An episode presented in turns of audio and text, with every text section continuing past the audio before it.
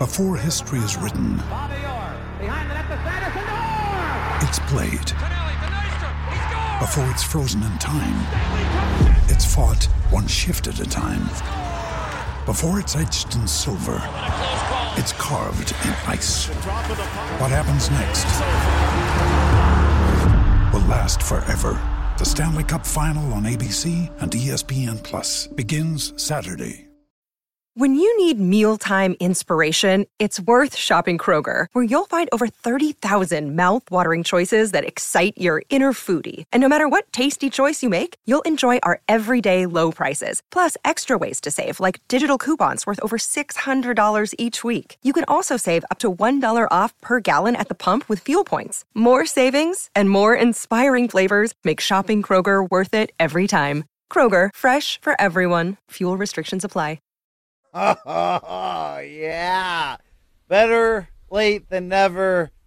Technical issues be damned. We made it. We're here. It's Friday. It is Morning Combat, the best damn combat sports show ever, brother. Alrighty then. Brian Campbell, the BDE, with that BBC. Did I back that up? Strike that reverse. Uh, the American Alpha, the guy you're looking at. Are we live? Hopefully, we're live here. Uh, internet's dead. I think we've had people just quit the, the show in mid uh, in mid screw up there. But your hosts are here.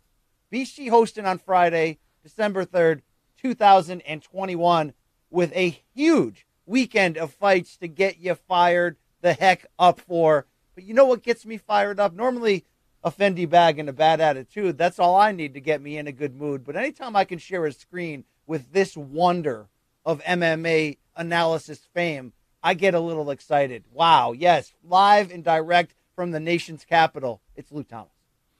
Hi, Brian Campbell. That was a tortured intro, but I do those myself, so I can't complain. But it is nice to see you. Dude, we have a monster weekend of fights, do we not?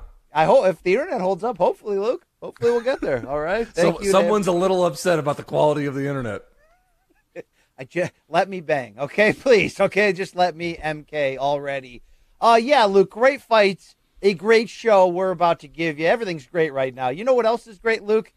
Are, are you checking out what's going on on our morningcombat.store site on this Cyber Monday deal that just won't go away? Have you seen Dude, this it shit, is Luke?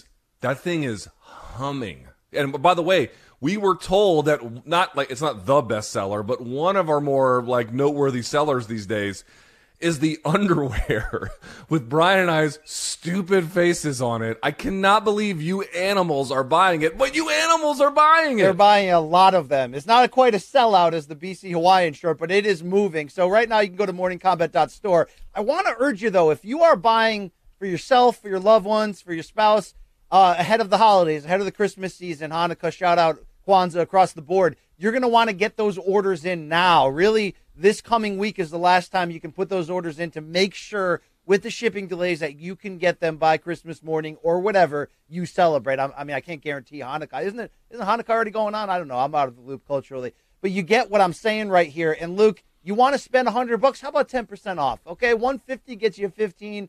You drop two bills, you can even get 20% off. We got a code there, live 10. Do it right now during the show. Uh, there is a new holiday line that I think will blow you away if you haven't seen it. So thank you for supporting us. Hopefully, Santa Claus can put a little bit of that under your tree as well. Uh, Luke, obviously, people come here for us, but if they want a little bit more from our parent company, uh, Viacom CBS, you can get a little Showtime for free for 30 days. And why wouldn't you? You got a must see Bellator Bantamweight title bout tonight. Bellator 272 from the Mohegan Sun. You can only watch that on Showtime in the States. Go to Showtime.com now. Get your 30 day free trial. Championship boxing. Great documentaries. Billions up the ass. It's, it's really a great time to be alive. So check that ish out right there.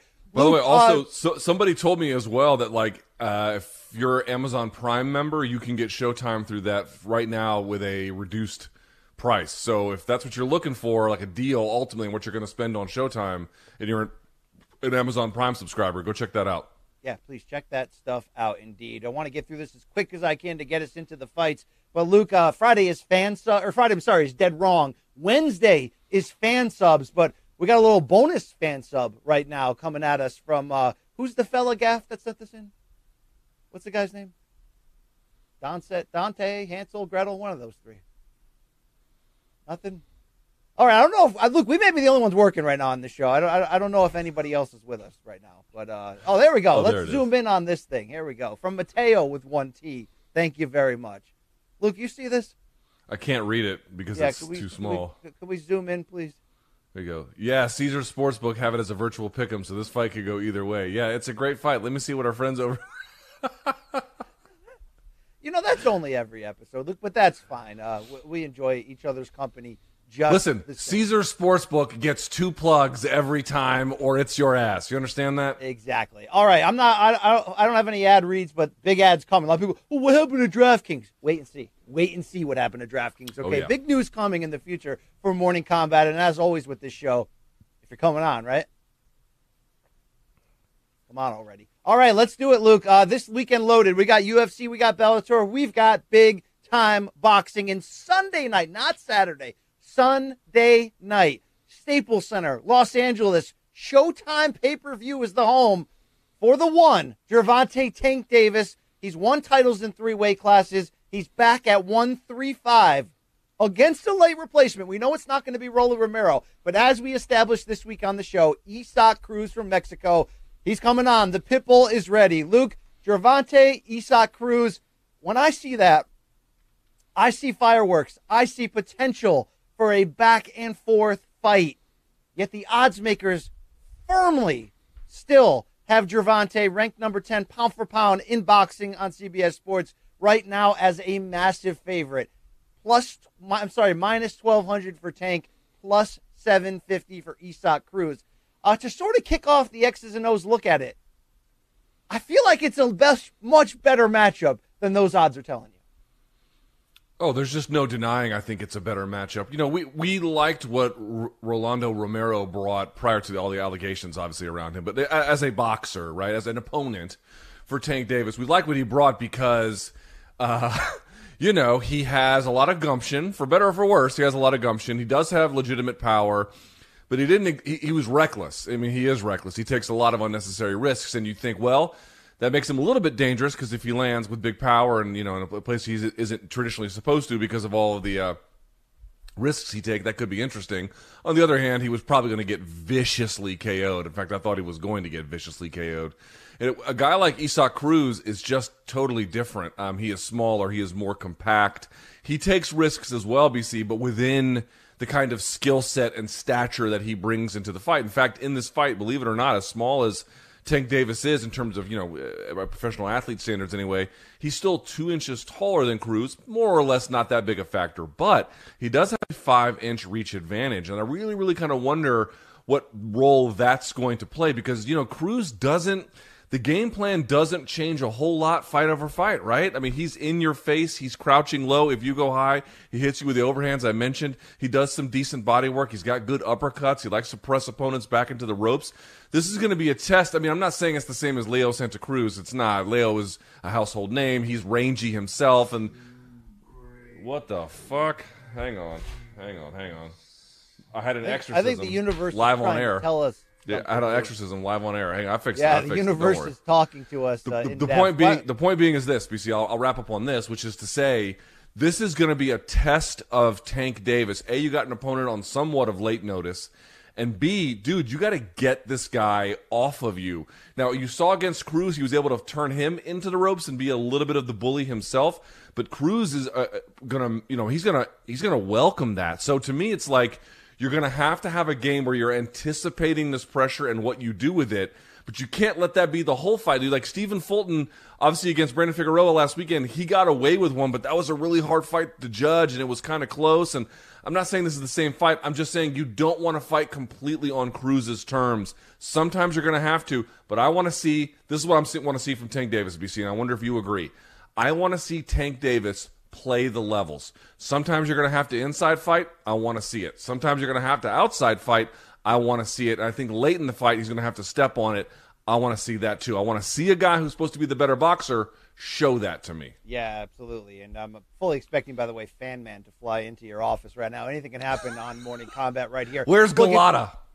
Yeah, please. Uh, look, Isaac Cruz, if you don't know, as Luke sort of mentioned, he fights in sort of that that you know Mike Tyson low crouch style, coming in low in order to get inside. He's going to have a big reach disadvantage, as Luke said. But what Isaac Cruz does well, go to the body, rough you up, make it more of a fight than a boxing match. And for as unorthodox as he can be with the angles and the in some of the variety of, of combinations and hooks that he throws, they're very effective. So without question, he's got to get inside. We know he's going to push the pace. There is that potential if he's successful at pushing the pace and getting inside, at slowing Gervonta down to the body and really outworking him. And I think if you're Isaac Cruz, look, you're going to go in there going for the knockout because that's your style. But Gervonta's shown a very good chin up to this point, and you're going to try to outwork him each round should this end up having a chance at going the distance. Ultimately, though, Luke, why the odds are so wide is because Gervonta's just that good. He's 25 and 0 with 24 KOs. That's 96%. You only got to go the distance with him with some journeyman in like a sixth round fight seven years ago. So Gervonta catches up with you with that power, whether he's the smaller man as he was against Mario Barrios or he's the bigger guy in this point. I think this has the potential to be uh, a true reckoning for Cruz, though, Luke. If he doesn't, obviously, got to be careful when you're going to rush a puncher like Gervonta.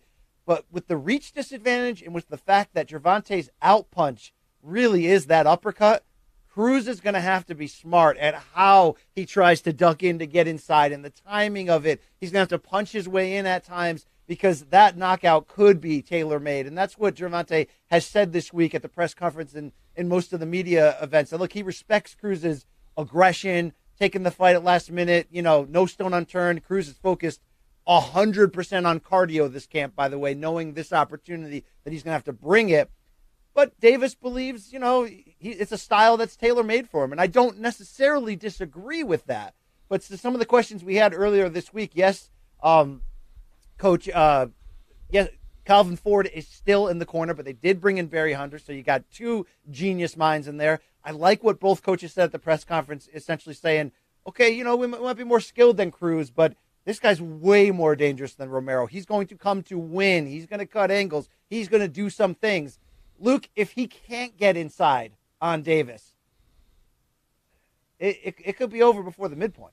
Yeah, it, it, he's in trouble. I mean, as we mentioned, he gets so low, his opponents sometimes try to match that, and then he hits them with uppercuts, and then when they go up, he hits them over the top. He's very, very good at playing the levels game in boxing. I'll say this, though, for Cruz. I mean, you're right. If he can't get inside, dude, like Davis is going to just eat him alive. But what could be kind of interesting is we're seeing some of these, like, I'm not saying Tank is on the Crawford and Canelo pound for pound discussion and determine. I mean, I know he's on the list, but not. There's a gap between them and where they are on that list. But we are seeing some of these a a uh, a side guys, right, who are you know in that pound for pound discussion, kind of give rounds away, yeah. hoping to like just let the fight accumulate in their direction like a frog boiling in the pot. Dude, it is entirely feasible to me that he you could see rounds where Davis is kind of hanging back, maybe with his back on the ropes, BC, where he is kind of fielding things, looking for that big shot, and then the round kind of gets away from him. Maybe, Davis doesn't take a beating or anything, but he loses on the cards. Like, I'm imagining a scenario if it goes to the seventh, eighth, or ninth. It is conceivable to me, very conceivable to me.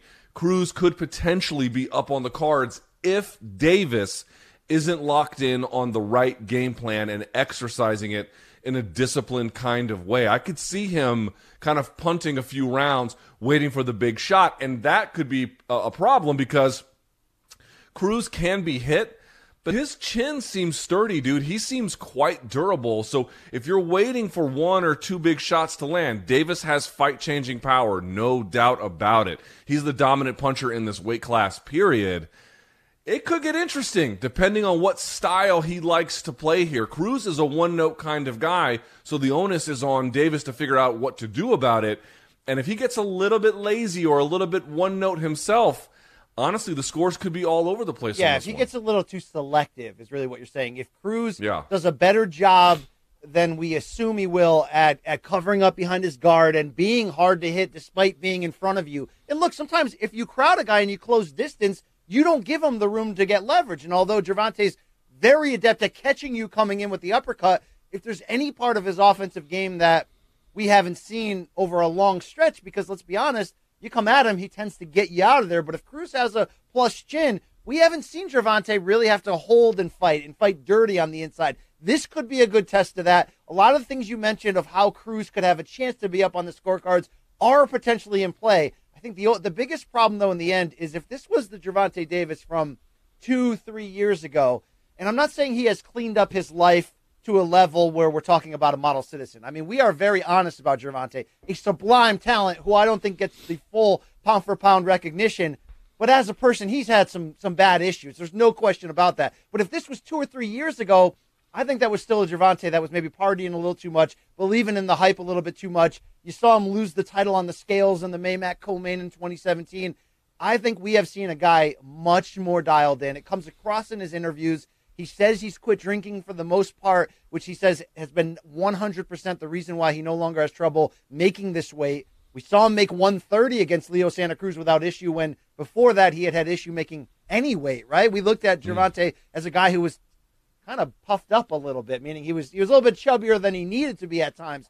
He says he's curtailed that personal life to at least focus on the craft. It hasn't freed him completely of legal troubles, but it has made him a dynamic, well-rounded fighter who can box just as well as he can bang. So, Luke, as we get into the prediction here, I'll, I'll tell you what the, the guarantee is for me, at least from a prediction standpoint, is you're going to see fireworks. This will be worth your time 100% because Cruz gets after it. And for him to have a chance to win, he has to go to that danger zone and make this a fight. Inevitably, when you do that with a puncher of Gervonta's level and somebody with the skill to execute creative shots, you will get hit. If Cruz has a chin that we don't know is possible, he may be able to last. But inevitably, Luke, 24 opponents have tried, right? Except for that one guy, and 24 opponents have ended up being stopped. I'm looking at about a ninth round knockout from Gervonta, and given the aggressiveness of Cruz, it could end up being spectacular. I'll go round 10. I think it'll take him a little bit longer to set himself.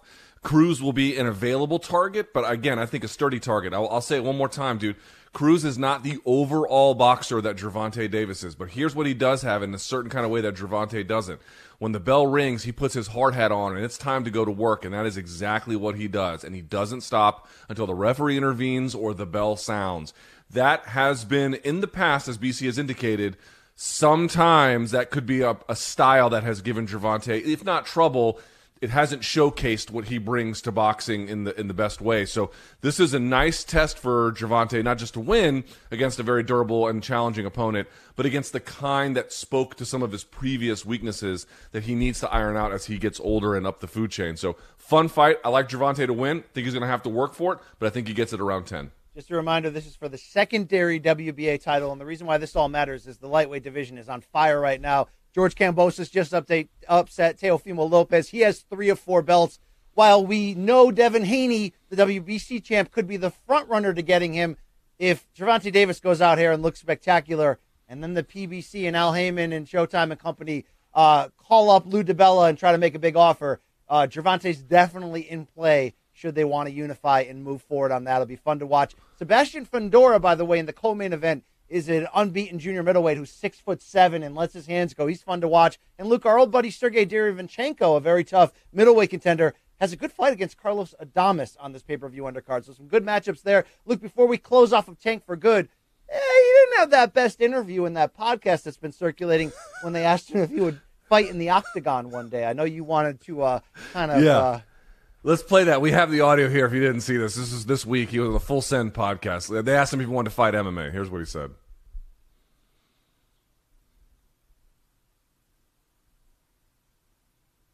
But we can't. Who's gonna? We, we actually, people have people have done it, but not recently. Yeah. Like you can't kick me in the face. Like, no. can you kick him in the face? And yeah, yeah, yeah, you can do all that. You got everything. Knees, elbows. Yeah, you gotta be careful Take before you get that answer. You just have to choose someone that's maybe like not a big wrestler or some shit.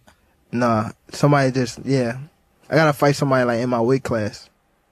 Cause I don't think nobody like get me like somebody in my weight getting me down like pinning me. Like, I don't, I don't see that. Cause we use, I, I'm from the hood. Like, th- th- we used to run. yeah, uh, if I, You'd go into the octagon. Yeah. Well, I'll, I'll say this, BC. You know, in, in his defense, he is from Baltimore. You know what I'm saying? He had you the know. same understanding of current MMA as as my dad did. Who who? By the way, my dad and I used to watch. my my dad's visiting this week. Love him. He used to watch. You know, UFC two, three, four with me on the illegal pay per view box back in the '90s. We always watched it together. He still thought when we were talking just recently that MMA was no gloves, that you can bite, that it was just you know no weight classes. Gervonta's like you know you know I don't want anybody bigger than me that could take me down and pin me. Well, that's not like really how it works, but yeah, I Yeah. get it. Dude, you know, you know what's funny to me is like, uh, you're right. He was like, I got to find someone in my weight class. It's like that's the law. Actually, uh, you ha- you have to. It's there's no way to really get around that part. Uh, and the best part is like how like hood wrestling. We I want someone in UFC to come around and be like, you know how like uh, Roy Nelson used to describe himself as like a kung fu fighter. Yes. I want someone to come around and be like, I'm a hood wrestler. We, Remember we- when uh, early we- UFC the the green car girls would have the discipline up on the card to be like, Yes. this fighter fights in Josando. You know, here we go. Yeah, hood, hood, hood wrestling. I mean, he's from Baltimore. You know, shouts to Purple Camo Nation. They, you know, they're a they're a troubled bunch. What Look, I do want to see, by the way, if this if this run for Gervonta in terms of like packing arenas continues. He's done it all over the East Coast. He's done it before in, in California in the, in the in the tennis theater. Had a lot of celebrity turnout there in Carson, California. Now he's in the big arena at Staples. We'll find out Sunday night once again only on Showtime pay per view. Oh, and by the way, we will have hold, last thing, last thing, last thing. We will have some special programming for that on Sunday, not Saturday night. Remember, Gervonta Davis, Sunday, Sunday, Sunday. Yeah, get that right, please. Okay, Sunday's coming. All right, MMA fans, you know why you're here, and that's to talk Bellator and UFC. So, topic number two from Las Vegas at the Apex. Very interesting. UFC on ESPN 31 Fight Night card. Who the hell's still calling it ESPN on UFC on ESPN 31? If you're still in that, just stop it, okay? It's UFC Vegas. Here we go. Bantamweight's in the main event. We hit the storylines this week, and this is a hell of a great matchup.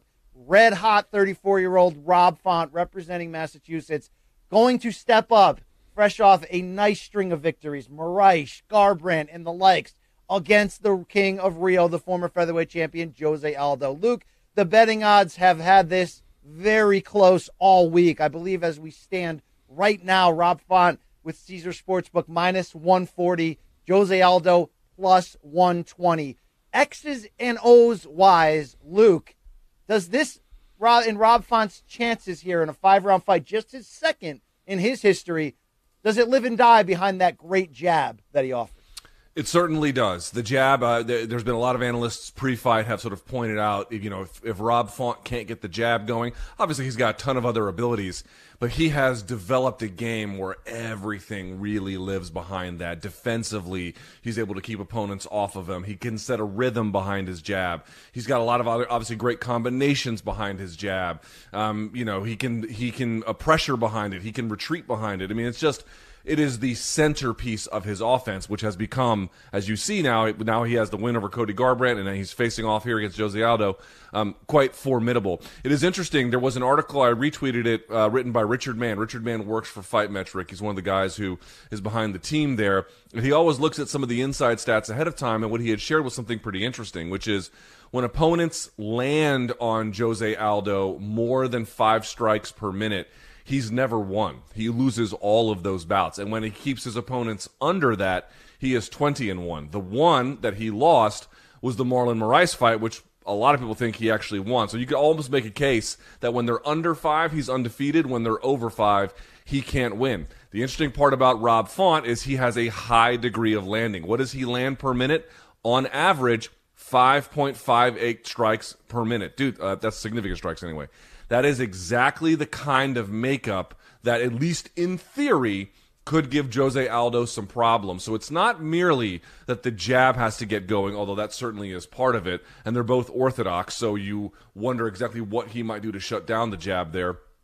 But in any case, it's the volume. The volume from Rob Font. If you see Rob Font, like uh, for example, like one of the ways where he was not able to get off was when he was really retreating under the power of John Lineker. Now, Rob Font went the distance in that fight because he is a very capable defensive fighter when he needs to be. But the power that came back, the power counter striking from John Lineker was so overwhelming, it made it hard for Rob Font to get going. Jose Aldo's modus operandi here has got to be to shut down the jab, yes, but to limit what Rob Font can reasonably throw behind it or in overall totality. Because if he can't get that going, Jose Aldo can then start cooking himself. Now, how do you do that? You could do it the Peter Yan style, where he got in southpaw and then the lead hand was shutting down the jab of Aldo, and he was going over the top of it and did actually a fair amount of body work in that fight. And then that high low inside outside thing kind of gave him a lot of trouble. Or you can do what Max Holloway did, which was, of course, switching stances, but then turning Jose Aldo, right? Kind of always having him in motion. He wants to stand there in front of you and not move and then trade counters or shots or combinations because he's got great hand speed. He can slip and throw at the same time. Like he's really, really good there. So Max Holloway turned him so he could never quite set in place. And actually, by the way, in both fights, turned him this direction one way, turned him that direction in the subsequent fight, and then put all different kinds of weapons behind it.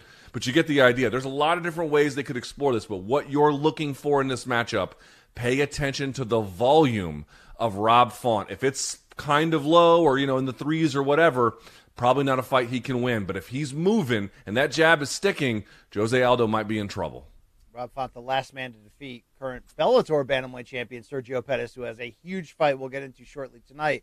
Uh, Rob Font's been on a run, Luke, and this division is so stacked. It's the deepest in the sport today, globally and within the UFC. And I don't think the winner of this gets a title shot, but this is number four against number five Aldo, so there's no mm. question that big time stakes are in play. So for me, the key question of what this fight will ultimately answer, and I'm interested to hear your your your response, is if Rob Font wins, it won't get maybe a title shot because you're going to have to rematch Yan and Sterling. You've got T.J. Dillashaw, who's more or less due. Do you think this though would answer that question? Is Rob Font truly one of the upper room elites at this weight class? I think people certainly have great respect for his game. That four fight winning streak has been has been fantastic. But Luke, I think if you talk to a lot of non-hardcores, they'll go, "Oh yeah, I know Rob Fonty's good, but I don't know if he's great." If he beats Jose Aldo for his fifth straight, he's already ranked number four. Whether he's great or not, he's going to be put into the into nothing but great matchups moving on. When you look at Rob Font's game, do you see greatness? Well, here's what I can tell you I've seen. I mean, to your point, this would be his clearly his toughest test to date and most important fight to date. The Garbrandt one before that served as that role previously, and then he passed that test with flying colors. So here we are now against Aldo. Anybody who watches tape on Rob Font will tell you, even from his earliest days in the UFC, he stood out a little bit. One, because he had a jab at a time when a lot of fighters, frankly, didn't. He's always been a guy who was jab first, jab heavy and build stuff behind it. That's been a piece in a lot of MMA fighters' games that's been missing. He will stand out for that reason. The other reason he stood out is he has always been very technical. I like watching technical fighters fight, man. I like what they can bring to the game, and even when they're overmatched, like he was in the case of Lineker at that time, he kept himself safe. He didn't get run over. He didn't get blown out. He got good experience there. So you've always had you can't watch tape on Rob Font and not have respect for his coaches, for what he's turned in, and the kind of sort of beautiful technique that he brings to life. But to your point, some of those wins against the key guys were kind of missing up until recently. The reason why the Aldo fight to me is so different than the Garbrandt fight is that, yes, obviously Rob Font is a very, very, very talented guy and has earned this spot, no doubt about it. But beating Cody Garbrandt, who I think now is going down to flyweight and has kind of had some, you know, mixed results of late, he beat a quality fighter. I don't want to take it away from him, but I think even he and his team would tell you Jose Aldo is another level. Jose Aldo went down to bantamweight, and the Moraes fight, whatever, throw it out, doesn't matter. He's beaten everyone basically except who, like uh, Peter Yan, right? And he gave Yan some trouble. Okay, you can't beat Yan, fine. But dude, he is beating very good bantamweights down there. He is as battle tested and tried and true as they come. If you beat Jose Aldo cleanly, right? The judges didn't fuck it up or it wasn't a referee issue, like you just beat him, whatever that means they cannot take that away from you. They cannot undercut it. They can say what they want, like, you know, Jose's a little bit past it. He is a little bit past it in terms of his peak. He's not past it in terms of beating good elite fighters. He's quite in the thick of it right there. This is a meaningful win in every way. If he gets this one, you cannot deny Rob Font any longer. He will have firmly firmly arrived. Yeah, whether whether you think his game is truly great or not, the results have been great, and this would be the biggest one as you mentioned. Let's now talk about Jose Aldo's outlook and chances in this fight. Odds makers rightfully giving him credit for the experience, for that recent run, the two wins you mentioned. Where look, I mean, he's a destroyer at this weight class. I love the way his body is able to cut down and There's no body fat. He comes out there looking to land hard and powerful strikes. He's 35 though, but he's got extreme experience going five rounds, which will be needed in this main event if it if it gets that far. Luke, the story on Aldo, you know, the last few years has been if he could be the Jose of old and attack those legs, you know, he's a different type of fighter. How much do you see that as a potential strategy against Font, who who's got some quickness? I don't know if he's faster necessarily than Aldo, but a technical guy, a mover if Jose can can start chopping away at him, that's got to be a big part of him slowing him down because then Jose can be closer and set you up for those combinations, and which is his trademark with the boxing. No doubt about it, dude. Like the leg kicks would be a, a really important thing here, but he has you know dropped off a cliff in terms of how he uses them. He's become much more of a boxing heavy fighter himself and people have theorized about it. Is it strategy? Is it age? Is it some kind of injury? Or you know just doesn't want to do it anymore. Probably a combination of all of them. But again richard mann's article had pointed out i mean they used to be like 21% of his striking offense. It's something like less than 9% now. There's a lot of ways to take away the jab. You can slip off the jab and counter you can leg kick it. You can i mean there's different stances from which you can kick inside and outside. There's just a lot you can do I don't know if he needs to go to the leg kick in the in, in, the most pronounced way, which you're talking about, like leg kick or, or it's all else. I think Jose Aldo's got a lot of ability to to find answers to it, but I would say that like there's a there's a version of this fight where he doesn't do enough of it and maybe costs himself in close rounds.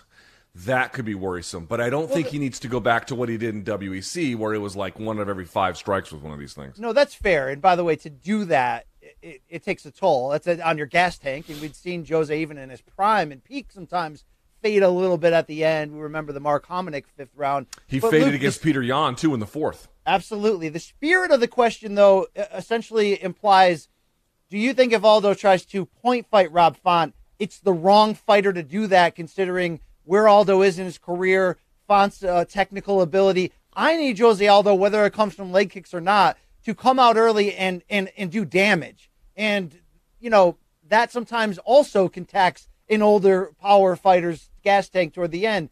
Do you think that's going to be Aldo's strategy? Because I don't want to see him try to point fight Font. I want to see him say, okay, Rob Font, you've had a good run, but you're not on my level, and I'm going to show you why. I'm coming out. I'm not reckless, but I'm coming out guns blazing.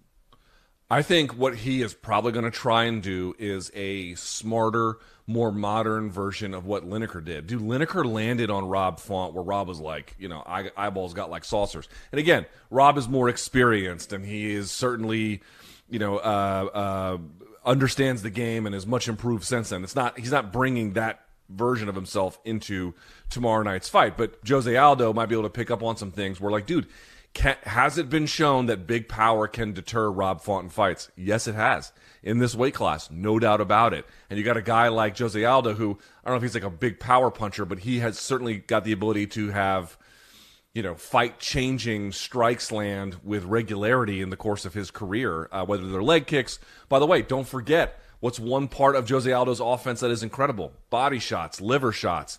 He is a vicious body puncher. I think that's going to be a huge part of how he deters some of Rob Font uh, and the jab and everything. So, yeah, for sure, dude. I think it's going to be, you know, Rob is probably going to be content. I don't know. But, like, if he has to point fight his way to five rounds, I think Rob is willing to do that. Uh, I don't think Jose, to your point, is as willing to do that. I think he wants to get in there and kind of physically put it on Rob in a way where Rob becomes less of who he was before. Well, I love Bantamweight Aldo. I mean, I feel like, it, okay, it's not like he, he was never this guy. He was always been super aggressive and goes after it. But I feel like since the Holloway knockout losses, he's been more of a, I'm going to go out there and, and let it go. And that happens to a great fighter when their, you know, reflexes slow a little bit and the speed slows with age. But the recent win streak shows you that he's still pretty damn near elite at this point. Luke, I love this matchup because head to head, when I look at it, I think Aldo's the certainly the more experienced fighter. I still think skill wise he's the better fighter, but you've got Font, who's sort of the faster riser and the fresher fighter at the moment. What what what is that going to lead? What will be the results? I still think this is Aldo's fight to win. I still love the plus money on the veteran. If you look at the recent level of the quality of fighters that Aldo has beat, I still think Rob Font fits into that category. I like Jose Aldo here, Luke. Do you think him taking it to the ground and trying to wrestle something we don't always see a ton of could be part of the strategy at all? From Aldo? Yes. From Font, maybe. Font uh, goes for um, about one and a half takedowns per 15 minutes. Actually, excuse me, secures one and a half takedowns per 15 minutes. Uh, typically, I, you know, getting Jose Aldo down is hard, but I actually feel like if I'm Rob Font, especially if the jab is having a bit, little bit of issue, or even if it's cooking, actually, you could go either way. But the point being is to bring some dynamism to the game, is to get Jose Aldo thinking about the takedown, about what might happen if he gets too close, and blah blah blah blah blah. Because remember, takedown distance is jab distance, not always, but in general, that's the way you want to be able to reach out and touch someone. That's the that's the distance you want to be when you take someone down. So yeah, I would expect some level of that to be incorporated. But as you know, dude, Jose Aldo, I mean, we've known this since Gray Maynard went down there to Nova União years ago. Was like, holy shit, this guy's takedown defense is next fucking level. He's got some of the best hand fighting, by the way, in the division, um, and uh, and grip breaking. Have you guys ever noticed when fighters get behind Jose Aldo and they wrap up either with a Gable grip or an S grip or a C grip, whatever you want to call it? He's very good about breaking that apart and getting away. It's really, really hard to get a tight waist around Jose Aldo and then let that ride. Um, he's so gifted. So I do think you should incorporate that to keep him off balance, but you can't. You can't bank on a game plan where you're like, oh, I'm just going to take down Jose Aldo and get on top. Well, yeah, good luck with that shit. I was talking more about Aldo being more offensive with his wrestling, which he he he isn't often, Luke. I'd love to see him implement more top game. Now, look again, you're you're taxing an older man's gas tank who is already cutting down to a weight that I didn't even think he could ever make. But I think he could be more a little bit more strategic in that. You don't see it as a possibility. That's fine. But Luke, I see it as a possibility for Aldo to win this fight. I think he does have to stop Rob Font, and I think when we get into those later rounds, he will. Luke, okay, you heard it right here. What round? Do you think championship rounds? Uh, first three rounds seems a little bit early to me. Yeah, I like I like about the fourth round. I think he's going to be able to go to the body, and that's going to slow him down and, and, and hurt him. And then look, every great fighter can sometimes have a last stand. I don't think we're at the last stand point yet, but if you told me you saw the future and this was Jose Aldo's last great win against a prime fighter in the moment, I might be able to believe you. I think Aldo's got enough here. Yeah, well, let's turn the tables. I think you bring up a great point that we didn't discuss. We're all like, oh, if Rob Font beats Jose, it's such a great win. That's true. Dude, I'm going to say the reverse. If Jose Aldo gets a win over Rob Font, even if he's somewhat expected to by the odds makers, to me, that's a super quality win. It, it doesn't change my opinion about whether he could beat, you know, Yan or whoever the eventual champion might end up being. I still think he's a little bit outside of that. But dude, you know, you want to tread water and you beat a guy like Rob Font, especially if you stop a guy like dude John Lineker couldn't stop Rob Font. Jose Aldo does it. That would be dude, the crowd would go impressive. sick. Jose is in such a beloved portion of his career, the crowd would go sick. I know it's Vegas, it's the apex, but the people will be getting fired up. Luke, um, Shaq Mahjouri on Monday, he he let out something. He was like, "Hey, what if Aldo wins this and we make Aldo Dillashaw?" Probably not likely, given that TJ seems to be in the bullpen for a title shot. But let's say the injury lasts a little bit longer and TJ gets skipped over. Could you imagine how great? I mean, you could still make that fight if Aldo loses, and we don't know what's going to happen with TJ moving forward. But I love me some some old veterans matching up who still have something to give, Luke. I thought that was the fight to make when he wanted to come back, and they ended up with the the Corey Sandhagen fight. I think Dillashaw versus Aldo is like, I mean, that's just manna from heaven. I can't wait to see that if they make it. So I'd be all in favor. But to your point, you know, with the title implications, who the hell knows? And also who the timing you... with his injuries and shit. Well, I want to ask you who you think the winner of this fight gets. I mean, it's number four versus number five, but you do have some big matchups in the division next week at UFC 269 when not only uh, Sean O'Malley returns, but uh, Cody Garbrandt. I'm sorry, Garbrandt moved on to flyweight, but you got Pedro Munhoz, number eight against Dominick Cruz number ten. You've still got Merab da- Dvalishvili. Uh, I butchered the name at number six. Could that be the, the guy who the winner uh, could be? Yeah, I mean, if I'm Sandhagen, I, I, I you know, the, he has to ask himself a question here about like what he wants to do to get to the top. If I'm him, I'm actually going to take a step back and take someone outside the top five just to sort of work on some things and then work my way back up. Because you could say the winner of this uh, Aldo Font fight gets um, Sandhagen. I think that actually would make a lot of sense for where they rank in the division. But I, I don't, I don't know exactly what Sandhagen and his team have cooking on this one. Um, so I guess we'll have to see. I, I don't, I don't know. We'll have to see. We'll talk more about it next week about Sugar Sean. And I know he's been taking a certain level of matchups consistently because he feels like if I'm only going to get paid a certain amount, why take the risk? But you know, one of these days, Luke, after he splatters another guy, his star power and, and, celebrity could could push him into a very very big fight. I mean, eventually we got to put O'Malley in there and find out who he really is. Correct? Yes, but that there's so many factors that go into that, including his contract. That's really hard to know when that eventual push might get made. But there's no doubt, like he is, he is. We thought it was the Chito Vera fight, and then he lost it, but he's due for a reckoning up the food chain. Absolutely, a referendum, if you will. Also on this card, Luke, we've talked it up how fired the hell up we are. Very slight favorite, Brad Riddell of CKB fame, in there against Rafael Fiziev of the Kazakhstan nation. And Luke, uh, this is a, a virtual pick 'em. We love the styles. We love the potential for action. They know a great deal about each other. What ultimately is the difference between these two when they touch gloves on Saturday night? Uh, output. Output. Fiziev has a much higher output and is much more willing to take one to give one. That's not to say he has bad defense. There were, if you go back, for example, and watch the Yan versus Aldo fight, there are clearly scenarios, not all the time, but there were a couple of scenarios where Yan was willing to take a punch in a certain context because then it opened up a three or four punch combination to him. But he was eating one, and that goes to some of the stats against him. Dude, Fiziev is just much more active about trading, much more active about kind of receiving in the pocket, depending on what he's trying to do. A guy like Riddell is a little bit more careful, a little bit more judicious, I think, with his offense, although he'll throw in combination as well. It's not like he has a low output. But I think what I'm paying attention to here, it's hard to know exactly how they're going to match up in an MMA context with the kickboxing and if one of them might go for the wrestling or, or it, that part, I never really know exactly what to say. But what I do think is the hurried pace of a guy like Fiziev. If you see Riddell trying to play catch up to that, that could be a problem. Conversely, if you see Riddell slowing the fight down a little bit, where Fiziev is sort of stuck, you know, because Fiziev's going to be a rhythm guy, right? He's going to be this sort of high energy guy. You got to take that away from him by hook or by crook. That is sort of what you're looking for here. Whose style of offense is defining the complexion of the exchanges? The more judicious Riddell, the more active Fiziev. That to me is the central tension here. Well, Luke Riddell's great, and I, you know, I want I want to see him get the chance to to leap into this top ten and, and take the big matchups and find out who he is. We just saw that though in his last fight. You just saw the pictures there against Drew Dober. It was the kind of fight that sounded like the one you're describing Saturdays will be high paced. Dober went after it. He had moments. Ultimately, Riddell wins by unanimous decision. How much better do you think Fiziev is than Drew Dober? And what will that, you know, mean for what type of fight we're going to see?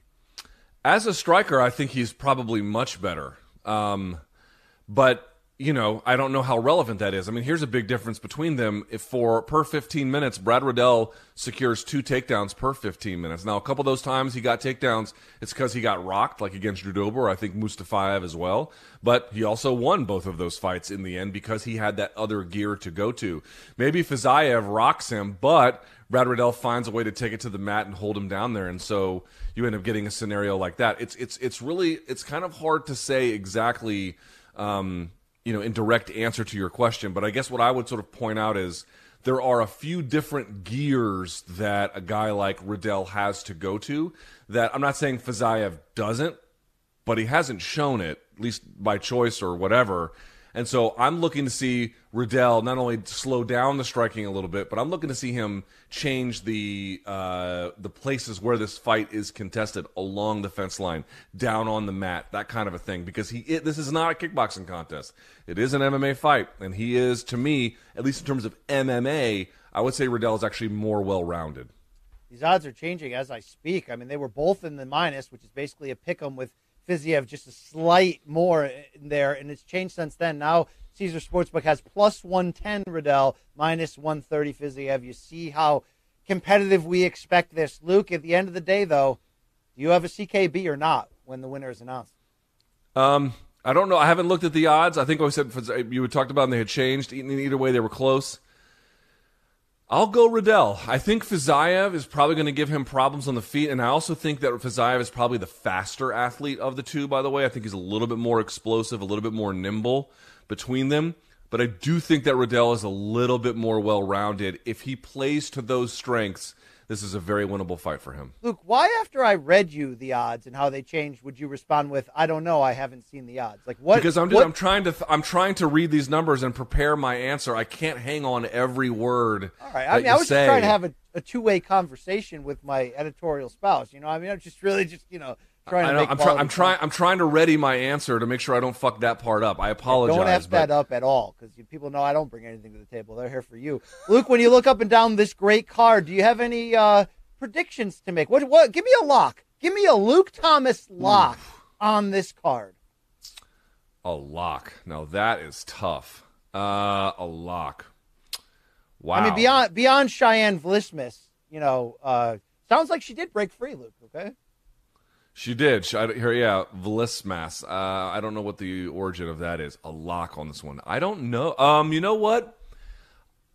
I'll probably this will probably blow up in my face, but I am a big believer in Brendan Allen. I think he's a very talented guy. I think Chris Curtis is too, but I've taken this fight in pretty quick succession. I like Brendan Allen here. I think he's very well rounded, very technical, very well trained. I like I like him here a lot. Luke, we haven't seen the best of Jimmy Crute yet. Still just 25 No, years old. Um, this could be a good matchup for him uh, against Jamahal Hill to to put that back together. He comes in as a slight favorite, but he is coming off the TKO loss to Anthony Smith. Are you high on this man at all? Yes, but those, some of those setbacks have shown that there's a lot of room left to go. Um, he, clearly, he's big. He's got big power. Um, I think he's. I think he's uh, respectably well rounded, but there's been some defensive issues to to iron out. Um, and against Jamahal Hill, he's going to need him to be ironed out because that guy can thump and he's quick. So yeah, I do. I, all these guys have certain moments where you're like, wow, they're really talented.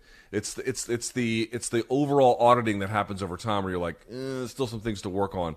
I think Crute's defense needs needs to be tightened up.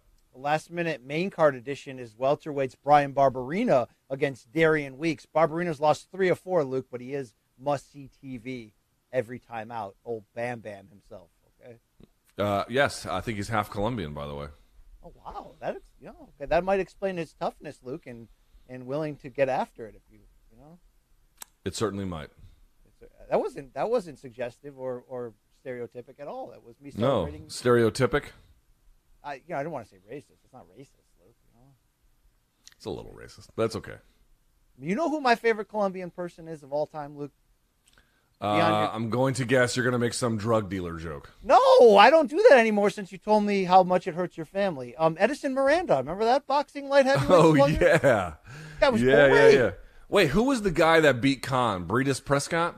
Yes, yes. One Yes. punch to Mir Khan. Yes, he was also Colombian. Yeah, yeah, I love that guy. All right, Luke. Uh, UFC is Saturday, but tonight, 10 p.m. Eastern is your main card only on Showtime, guys. If you, I mean, if you if you already know, you know.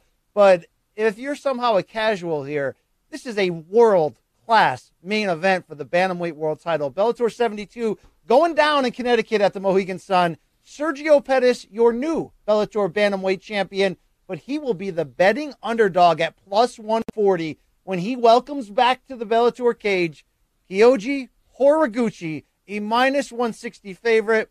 Luke, for anyone that was sleeping, uh, Horiguchi's been off for a year with a knee injury, but he beat Darrion Caldwell in those back-to-back fights, one in Bellator, one in Rizin, to win the the the bantamweight title for Bellator. He lost to uh, Kai Asakura, but avenged it by knockout to win the Ri- Rizin title. Apparently, I mispronounce Ri- Risen, Rizin all the time, and people are very upset at me. Luke, I'm sorry about that.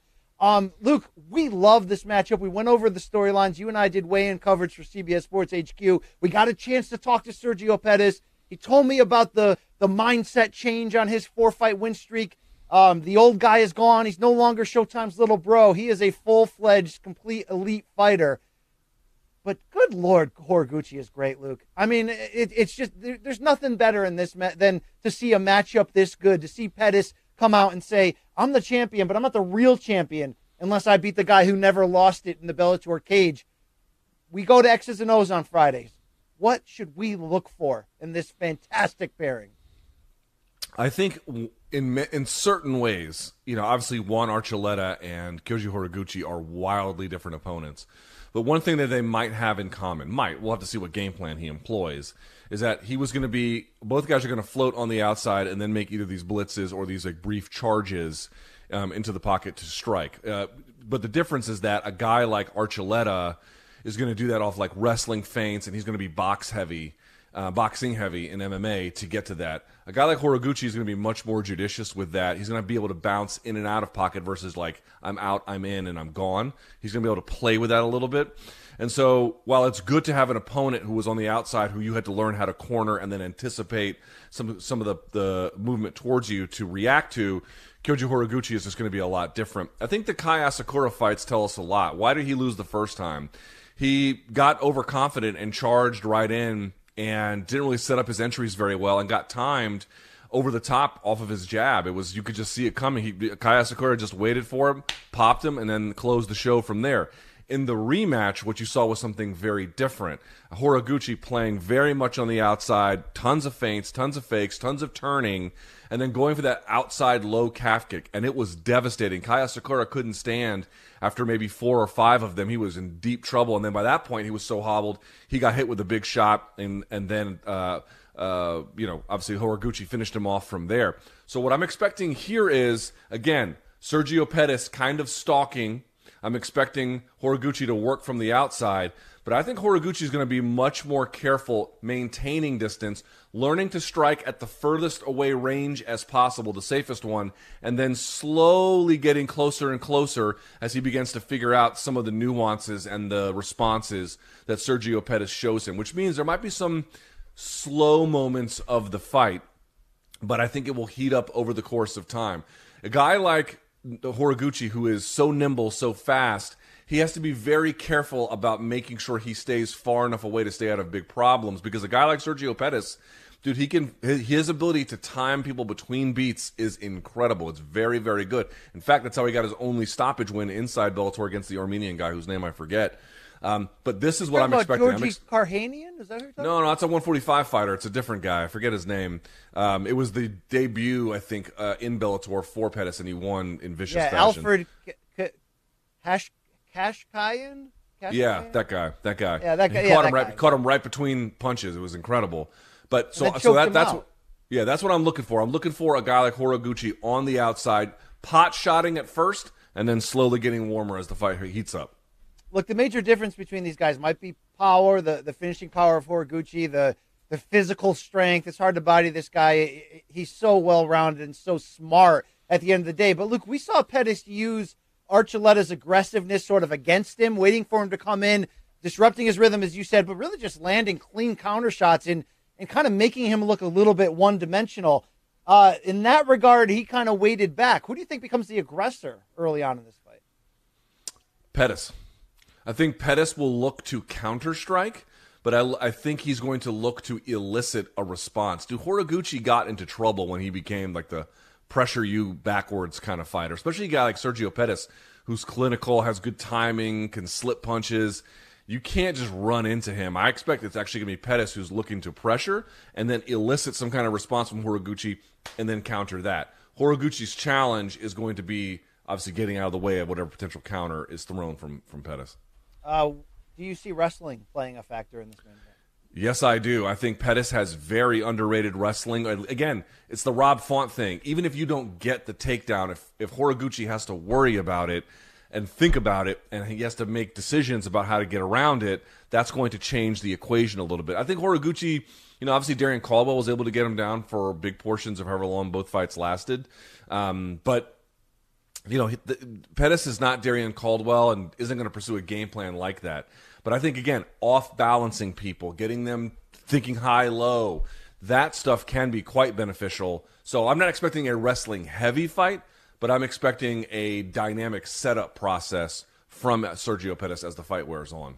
Look, when you look at what they both accomplished, and look, you know, maybe the experience edge goes to Horiguchi, and let's not forget he was seven and one in the UFC, nine and one in in, in uh, Rizin.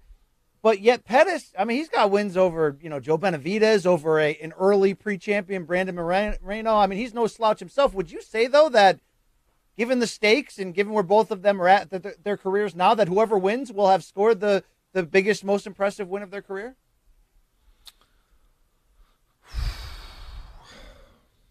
For Sergio Pettis, yes, yes.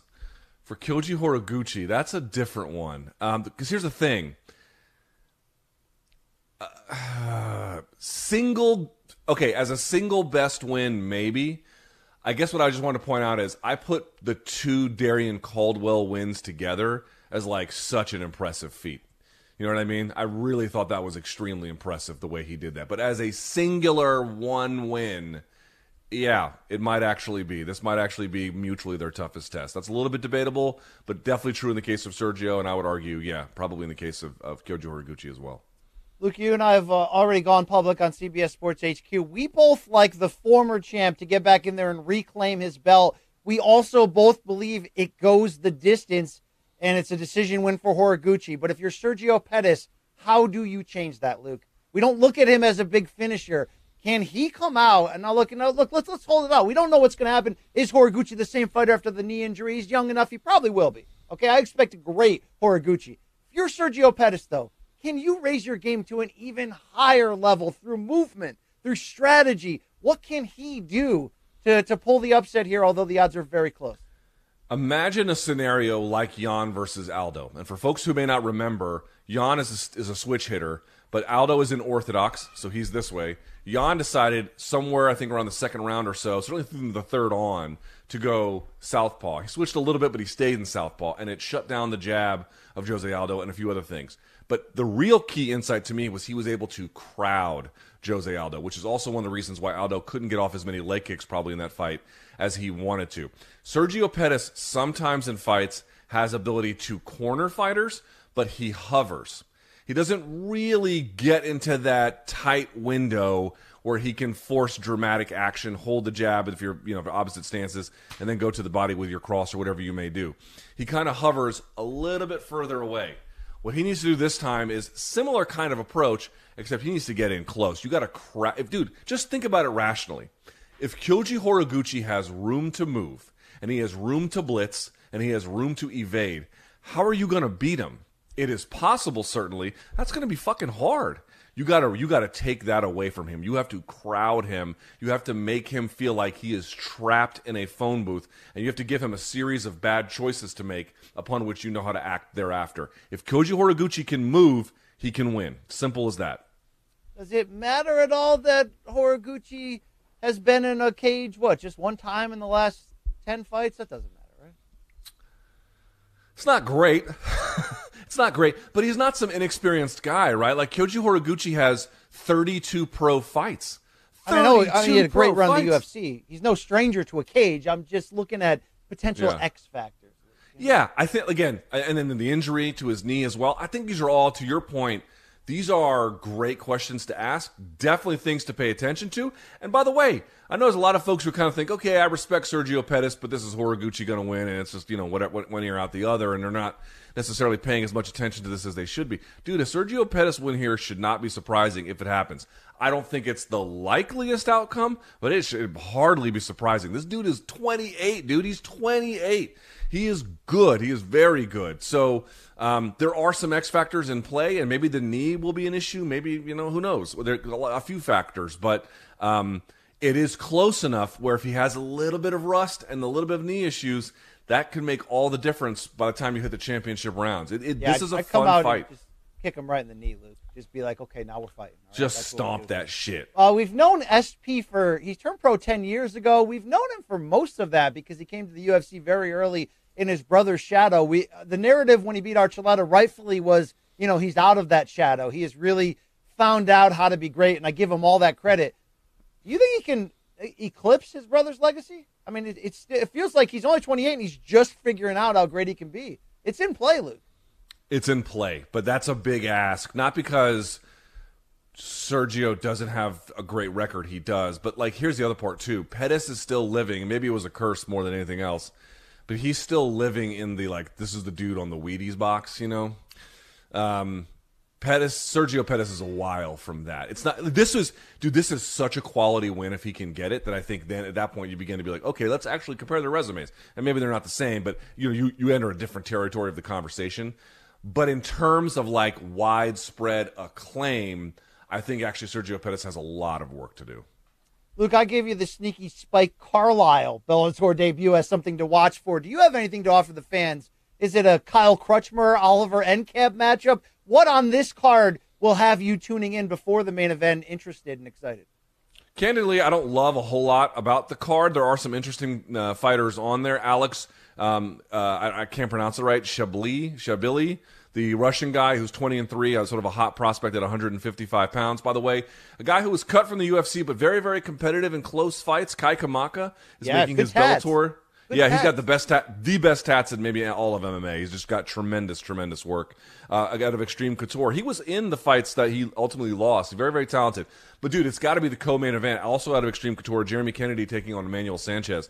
Emmanuel Sanchez, you know, he got blown out by Pitbull in the semis of that uh, Grand Prix. This dude can fight. He is so so talented, and Jeremy Kennedy is no slouch himself. 16 and three record has fought very very good guys. I think it's a tough fight for Kennedy, but I do think it's winnable. And in either case, Emmanuel Sanchez still. I'm not saying he has to prove he can get finishes or something like that, BC. Uh, I don't think it's quite like as starkly laid out as that, but I will say that like if he can add to the resume of like now I can reliably be trusted to finish off opponents that are not as good as me, that would only hasten his his chances to get back at a title opportunity. It's a sneaky make or break fight fight for him because okay, he lost to Patricio in the rematch, but then he lost to Mads Burnell in a competitive fight, Luke. So he could use a big win to to remain in that greater title picture overall. See what happens. Yes, and then but Mads Burnell also like criminally underrated and can wrestle his ass off. Car- uh, Kennedy can wrestle, by no means a slouch on the mat. Probably not as like chain wrestling, grappling position ability oriented, I should say, as Mads Burnell. Doesn't, doesn't quite have that.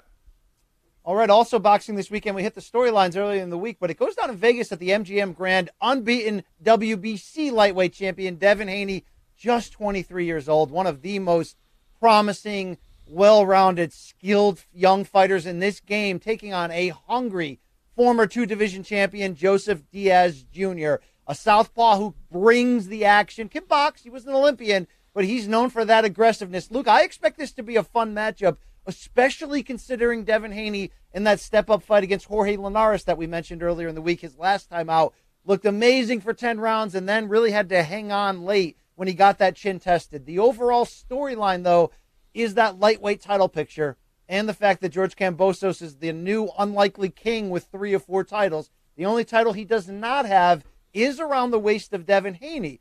Kambosos has said, look, Haney's the front runner. I want to do it in Australia in front of 80,000 in a soccer stadium or rugby stadium, whatever the hell you guys play there down under. Full respect. But uh, Haney said, look, I want that fight too. So, look, we know the potential stakes right here. But I got to give some respect, which people think I did not give to Kambosos because we spent so much time on the storyline of Teofimo's uh, potential free fall, which was warranted editorially on our end. But since that victory, Kambosos has done nothing but keep himself in the public eye. I don't know who he's using as a PR agent, but Luke, he's been interviewed by every single media outlet and show, essentially except for us. And he's really got his face and name out there.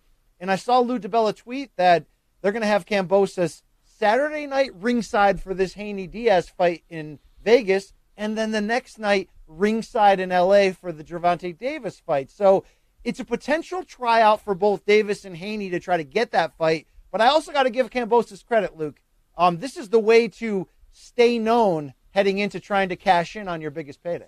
I will say it, dude. We were wrong about George Kambosos' chances, and we were wrong about who he is as a person. He fought superbly against Lopez. Um, there's no denying that. And he has played the win about as well as a human being can play it, both in terms of asserting what he always knew to be true to make his story likable.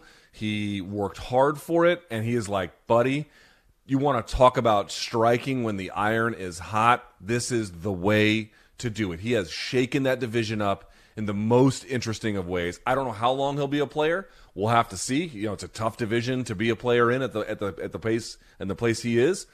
But dude, he has my respect. This guy is not taking his foot off the gas. And I honestly can't wait to see like do I expect Davis to beat Haney ultimately? Probably not, right? I think probably Haney is going to get his hand raised here. But George has just his win has made us rethink all the different possibilities of what could happen and what could be coming and going and and who's up and who's down and what might be interesting and what is inevitable and what is not inevitable I, I love what he's bringing to the table here. He's making a fight that seemed a little bit ho hum, candidly, a lot more interesting now that he's there. And when he can offer the potential of a full stadium like that in Australia, where they are, as we already know, you know, die hard for combat sports. We've seen some of the biggest crowds in UFC history down under. Uh, we've seen Manny Pacquiao and Jeff Horn in front of that giant stadium, so that would be a fun event. But first, Haney's got to get past Diaz. And Luke, with what we talked about, I mean, Haney is so damn skilled in every category. We got to really find out here. Was that a hiccup against Linares? Does he have the chin, the backbone? I believe Joseph Diaz is going to try to find that out. Uh, he is sort of, you know, evolved out of being a pure boxer. I know this week he talked up about, hey, don't forget me, I'm a great boxer. Well, dude, you're a good boxer. You're not outboxing Devin Haney. Your chance to do it, in my opinion, is for Diaz to get inside, take chances, and make this a fight. Because Luke, Haney is so skilled. We saw it against Yuriorkis Gamboa when he got booed that he can outbox you from distance in the most boring fashion possible and not get touched. Haney is that quick, smart, and just, you know, technically flawless. He's also going to have a seven inch reach advantage right. over Jojo I was Diaz. so glad here, you brought that up. Yes. Which is monster. So, Luke, if I'm Joseph Diaz, I've got to be willing to get knocked out to try to win this fight because we're talking about is Gervonta in the sweepstakes for Kambosos? Is Ryan Garcia? Hey guys, how about Jojo Diaz if he comes out here and upsets Devin Haney? He may put himself right in that mix. He's got some nice wins. JoJo does. The Tevin Farmer win stands out. The Javier Fortuna win stands out. But with all due respect to Fortuna and, and Farmer, I, I, have great respect for both of them as boxers. They are very, very good. Haney, if he's operating at his distance, is better than both of them. I mean, uh, by a considerable margin at that. Um, listen, Jojo Diaz can win this fight, but if he can't get on the inside, he cannot win this fight. It is just as simple as that. You just you don't have to be a boxing expert, BC, at all. Go type in, you know, the Diaz highlights here for him and see what comes up. And all of it is him, it, it, not quite phone booth all the time, but really kind of close range, uh, head to head, sometimes shoulder to shoulder, real inside fighting kind of stuff. He's not going to be the stick and move operator that De- that uh, Devin Haney is going to try to be for long stretches of this fight. But as you indicated against Linares, you know he got tagged with one, and then the legs went whoop, and you were like, well, wait a second. So it will be interesting to the extent that Jojo Diaz can make it interesting. But that is, I'll make it as simple as I can. If he can't get inside that reach, it is not a winnable contest for him. Period. Haney has had problems comparative to the other four princes to look at, you know, super exciting. And sometimes it's because he's so skilled, he can just do it boring and, and get it done. But Luke, you know, if you're just comparing skills between Ryan Garcia, Teofimo, Gervonta, and now Devin Haney, hey, Haney might be pound for pound the most skilled. So the pedigree is there for him to be a superstar, but you got to win these tests. I'm very much looking forward to this fight on Saturday. It's on the zone, and to see if Diaz can push that pressure. But the pick has to go with Haney because of the skills, the reach. Vegas has minus 600 for Haney, plus 425 for Joseph Diaz. So as you mentioned, if things go right for Diaz, he is very skilled and tough. And look, I kind of like Diaz's public rebrand. He kind of came up as like Golden Boy Jr. He was promoted by Oscar De La Hoya. He was a fresh face, good looking kid. Have you noticed he's now going with the trucker hat and the neck tats and like the tough guy goatee? I kind of like the look, Luke. What, what is your opinion? What would it take for you to get a neck tattoo? Probably, probably a prison sentence. Uh, but uh, you know that's fine, right? So if, know, I get a come... neck, if I get a neck tattoo in the next five years, because I do like neck ta- neck tattoos, would you disown me? I wouldn't because obviously the stigma has changed. But you know, when you grew up in the '90s, if you saw somebody with a tattoo on their hand or their neck, yeah, you know, that you, was, would be that wondering. Was, that was you're either a Crip, a Blood, or Yeah. you know, in the Aryan Nation. That was it. You've definitely done time. The only question is, are you going to stab me? That's real. That was what it used to be. Now That's it's fair. hip and cool, and and you know, for chicks, it, even I, I guess. But uh, Dude, Gervonta like- has dude Gervonta has his whole neck blasted, and also like the under part of his jaw, like it doesn't come so over it the looks jaw. like a beard. Yeah, it's almost like an underbeard. Yeah, That's interesting. It, it, it's interesting. I like it. I like it. Luke, I do have to get over the hurdle of my hatred of needles and, and just the whole, you know, Like I, you know, I'm really bad at giving blood, and you know, you can say what you want about me. That's fine. Luke, we all have dark holes, right? Spiders, black licorice, needles. I can't, I can't do it, Luke. I'm sorry. All right, it's just, it's not that, you know, it's you, not that bad. Once you, once you get your MK tattoo, you'll realize it's not that big a deal. And then I'll, then I'll just go for it, right? That's right. Then you then you're gonna get your whole shit blasted, and you're gonna look like you know Stitches, the the rapper. How much would it Florida. cost me to get a sleeve on one arm from a decently skilled guy? Uh, I can give you a rough estimate. So I would say, from a decently skilled guy. Yeah, and remember, I'm cheap. I'm really cheap, Luke. Okay, you know that. Four thousand. I'm not used to having money. Okay, I'm I'm a cheap bastard. About four thousand dollars, probably. Yeah, I'm not. I, am not doing that, Luke. All right, I'm not. It's less the money. It's more the fact you might have to sit in a chair for 18 to 24 hours. That would be the the issue. Can I get blasted beforehand, or that's not safe, right? Uh, it's not safe, but you can. Here, uh, here's one thing: I got tattoos in my 20s when they didn't have. Well, if they had this, I didn't know about it. But now, dude, they've got. No, in fact, hold on. I think I have. yeah. So now they have numbing cream. This is one that I I've only used it for this tattoo. I tried it out. I didn't I, I didn't apply it very well, so it didn't work that well. But where it did work, it was pretty interesting. Uh, you can get numbing cream like this right there. TXTK is the one. It's from China. So it probably isn't safe. It probably gave me COVID and Ebola at the same time. I have no idea.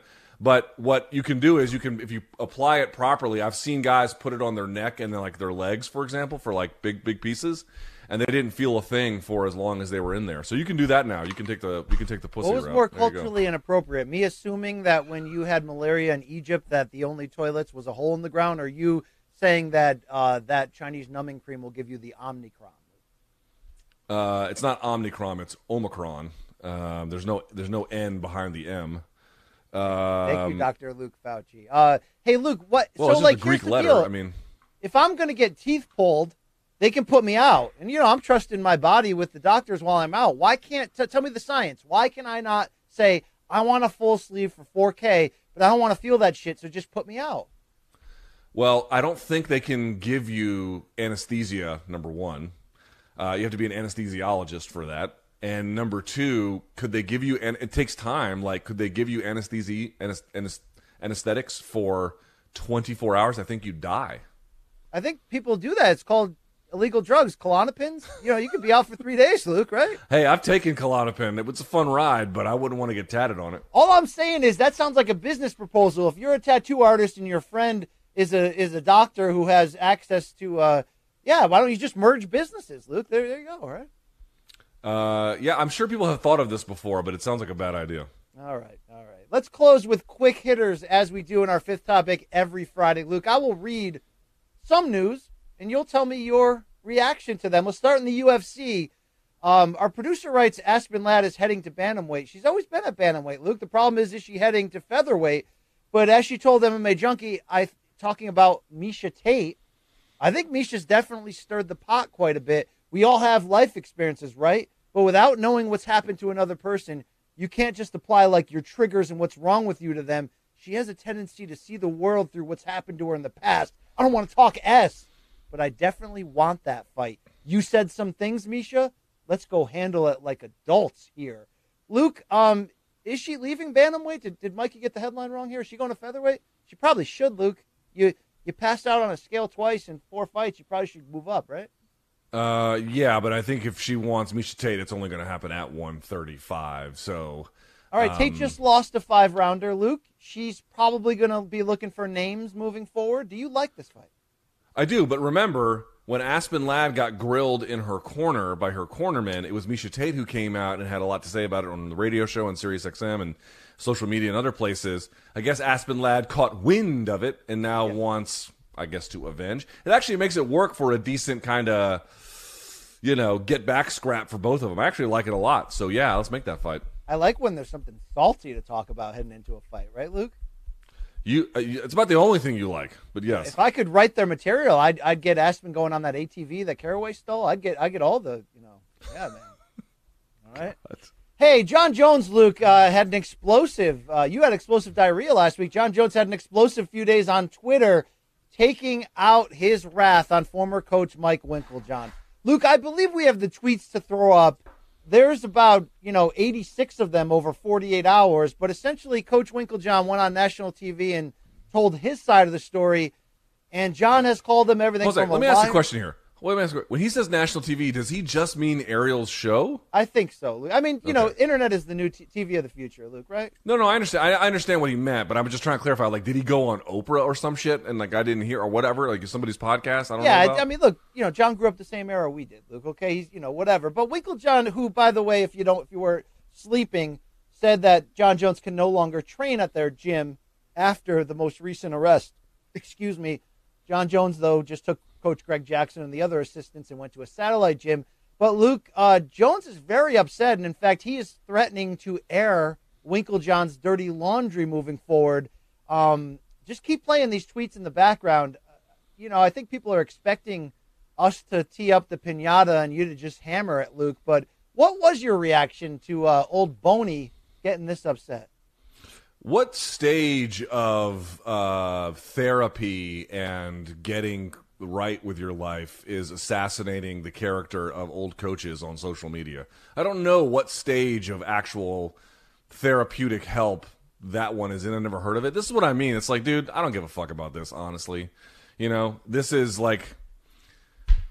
I'm not saying that there are no merits to his claim or that in every case, if he feels wrong, he certainly is uh, allowed as an adult to say what he wants. Doesn't look to me like there's a real. Uh, a whole, uh, the guy kicked him out of a gym. Let's be clear about this. He kicked him out of, or, or suspended him, or whatever language you want to use, because Jon was accused by law enforcement of, um, you know, hitting a uh, his head went on the car of a vehicle and then being intoxicated, and there were at least some seemingly uh, credible allegations in the course of this that he may have put his hands on his significant other, and and you know you can go from there. You can all read the police report and listen to the nine one one call yourself. He is reacting to that. I heard Winkeljohn's interview with Ariel. It is about as tepid and um, reasonable quite frankly, as a person could be in that situation. That's not to say that the totality of anyone's life isn't filled with hypocrisies. Jon could be well right, but it's like, dude, if you're out there tweeting about this, like, what stage of recovery is this? Yeah, this well, is this is not anything uh, related to recovery. So you know, he's his own man; he can do it. But I don't care about anything he says until there is evidence he actually is taking his situation seriously in terms of recovery, and I don't see a shred of evidence of that happening. Jones accused Wink of running off every one of Greg Jackson's original fighters. I can't think of a vet, Jackson's veteran that still talks with this asshole, but he spelled asshole as two words. A S He also misspelled his own name. O L E asshole, like the whole ass, not the whole, Yeah. but the whole ass, which was great. And then he said, "Look, Wink's suspending me from the team changed nothing, which we already knew. Just don't go on TV and pretend to give a shit about someone who has made you so much money over the years, giving you so many world championships, and then behind closed doors secretly try to crush them. Real douchebag move, Mike." We literally had a convicted rapist training on the team for years, and now all of a sudden Mike has morals. Get out of here, Luke. That part rubbed me the wrong way. To be fair, all right. We're not, now we're comparing sins, Luke. Yeah, again, what part of recovery is assassinating the character of your coach on social media after they kick you out of a gym for your own misconduct? Again, Let's this is what I, announce- this, this is just this is just all theater and it means nothing. Let's say we announce that next week we will have an exclusive one-on-one interview done by Luke Thomas. Who would be the most? Who? Which guests do you think the fans would be most surprised at? I'll give you a list here. Okay, Jon Jones, Mm-hmm. Dana White, Mm-hmm. Conor McGregor, Okay. Joanna Jedrzejczyk. Which of the four, if we announced, hey, you're not going to want to miss this exclusive one on one, Luke Thomas sits down with, which one would they be most surprised? Okay, hold on. Let me parse this question a little bit. Are you asking which interview would generate the most amount of attention, or are you asking which one, as the fans read the who's on there, which one would generate the most Now, that genuine could be- surprise? That could be mutually exclusive depending on the name, but both is what I'm asking. Probably Jon Jones. Probably, probably. But I, I mean, my level of interest in talking to him is less than zero. So I was hoping for Joanna, really, to be fair. That that would be number two. That would be number two. I also have less than zero interest in talking to, but um, yeah, probably those two. Dana White, I've actually interviewed before, and you know, it was a long time ago. But Yeah, know, but would whatever. you go to bat against Dana and protect me? like you failed to do in the face of Josh Thompson, Floyd Mayweather. I didn't think, dude, you are a little Archuleta. soft about that. I didn't think you needed like, uh, you know, you're a big boy. You don't need me to like fight your battles for you. But if I Dana did, came I did after get you, your back when the punk did that ill-timed mom joke. All right, I did get you back. Okay, I Yeah, did I mean, drive you to the I didn't ER ask that you time. to. I mean, I In left you at the ER, but I did drive you to the ER. At least. You, well, the, no, they actually kicked you out of the ER. To your defense, they were like, "Get the fuck out, you little prick." Yeah, you little prick. Uh, speaking of Dana White, Luke, unfortunately, he has contracted COVID nineteen. I'm not sure if it's the uh, the Omnitron version or not, but Luke, he The spoke to the Megatron version. He spoke to the Jim Rome podcast, and he said that he did cold plunge in steam every day, and then he picked up his phone and called one Joe Rogan, noted scientist, doctor, and COVID expert. And here's the quote from Dana. Joe said, as soon as you get up in the morning, get tested. So I get up at nine on Monday. I get tested. I test positive. He said, get monoclonal antibodies as soon as possible. I did.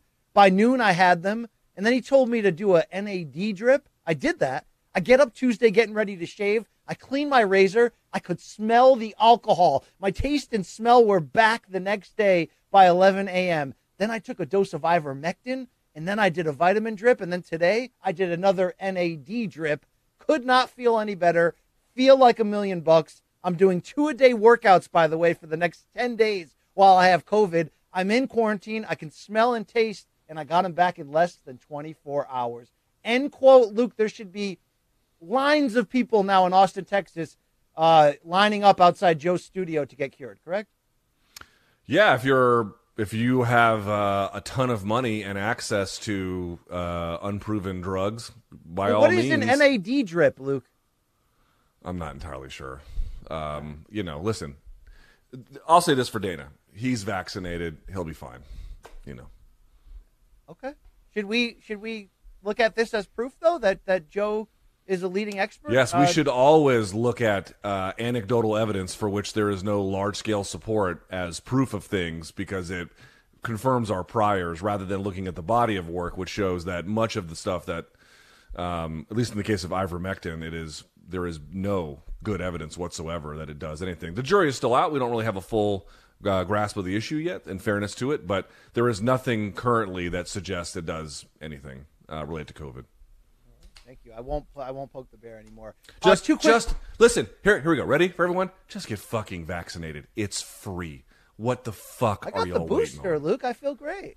Yeah, I got the booster too. It's people are like, oh, go get that booster. I'm like, motherfucker, do you know what they shot me with when I was in the Marine Corps? I don't even know. I've got the anthrax vaccine. That took three little fucking sticks as well. You know, it, I don't. I had a don't vasectomy. I That don't. was I free. listen. Some people have this.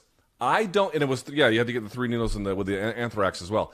I don't have an irrational fear of vaccines that I dress up in political freedom language because I'm an adult. So for other adults out there, just go get your booster and quit being a fucking idiot about it. There you go. End of story. On And Dana is vaccinated, so he'll be fine. Luke, you just lost another ten percent of our fan base for that rant. Thank you. Good. Goodbye. Goodbye. Uh, quickly here, Luke. Felicia Spencer has announced her retirement at age 31. The UFC women's featherweight is nine and three overall. Was two and three in her last five since 2019, including decision defeats to Amanda Nunes and Cris Cyborg in separate title bouts. Luke, your reaction, or not? Sorry, the the the Cyborg was a non-title one. You get my point. Your reaction to this? Luke? Uh, I would say um, good for her.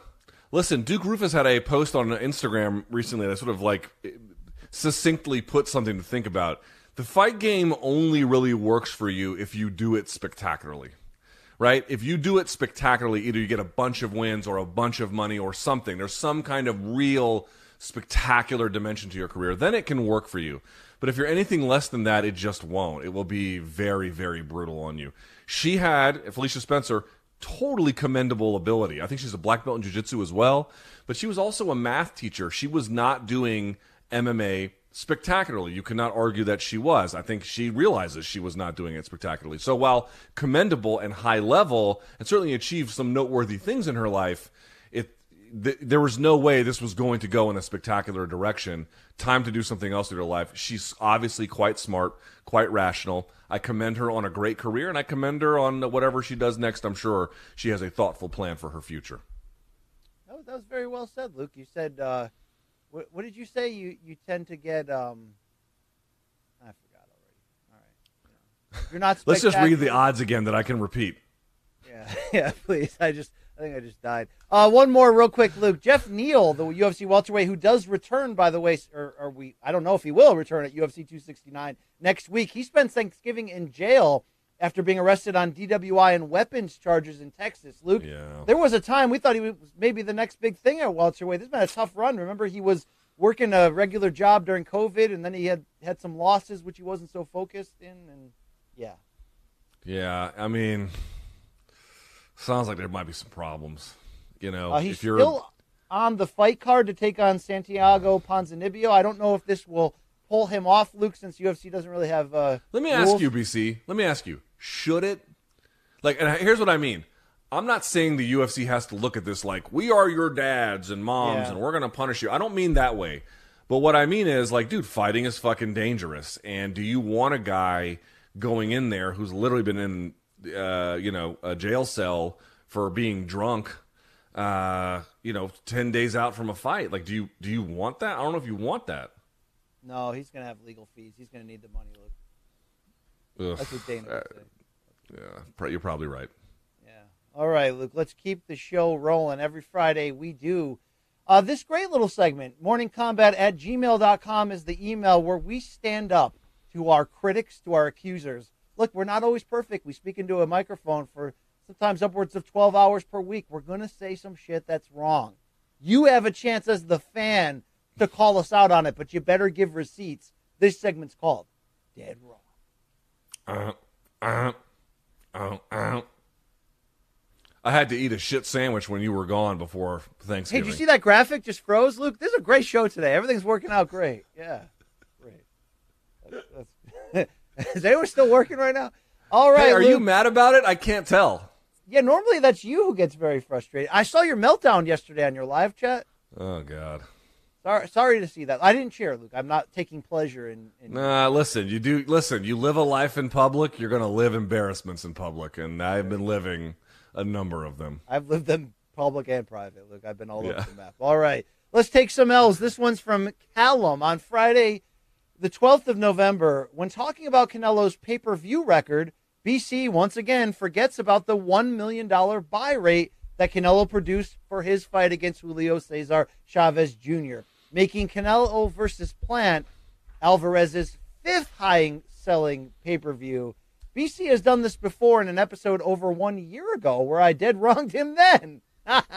but hey, when you're the American Alpha, stats are for nerds. They are. Bro. That's right. Yeah, what are you, some kind of stat guy? I mean, you know, you, yeah, they are for nerds. I'm sorry, I did screw up. I tend to always forget a that the Chavez fight happened because Chavez Jr. just mailed that one in, and b that it did hit the right fan base and, and produced one million buys. Uh, you know, I mean that that that worked out well. Even though the fight. Well, we also know BC that Marlon Moraes was a previous UFC bantamweight yeah. champion. That's a fact that will just live forever. You know what I'm saying? Absolutely. Absolutely. All right, let's keep it going. This one's from Christopher from L.A. Wow, my favorite city. Greetings. I've got an indisputable dead wrong this week for the King of the Donks, BC. Wow, we're, they're coming at me here, Luke. On Friday's episode 228, around the one hour and 40 minute mark, BC mentions the disgusting sounding Arby's French fry flavored vodka. The edibles he took before the show must have finally started to kick in because he says that the vodka is, quote, 800 proof. Hey, BC. 800 proof vodka would literally burst into flames as soon as oxygen touched it. I don't even think 800 proof is scientifically possible, it's you not. silly you silly teenager in a 60-year-old man's body.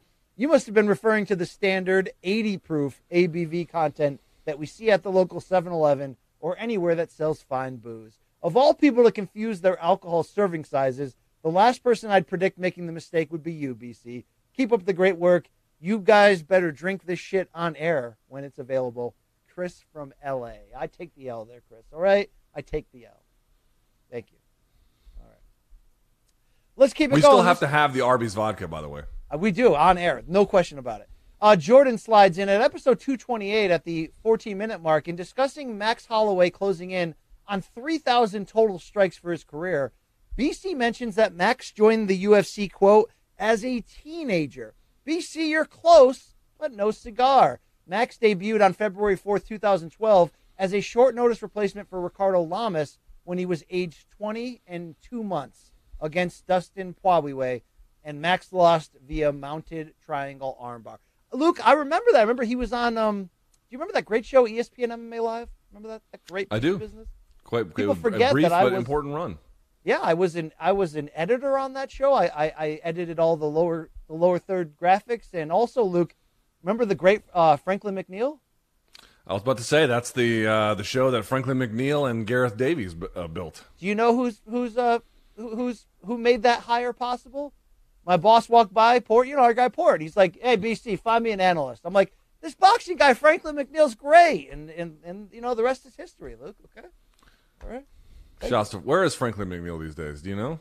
You know, I know he was he was doing some uh, editing the last few years, but I think he's transitioning out of the business. You know, he's closer to retirement age now. Uh, always been a big fan of that guy. I loved his boxing coverage back in the day, and uh, wish him well. But Luke, we they had Max Holloway on there when he was basically a teenager. I remember that early on, and uh, that show was awesome. It produced.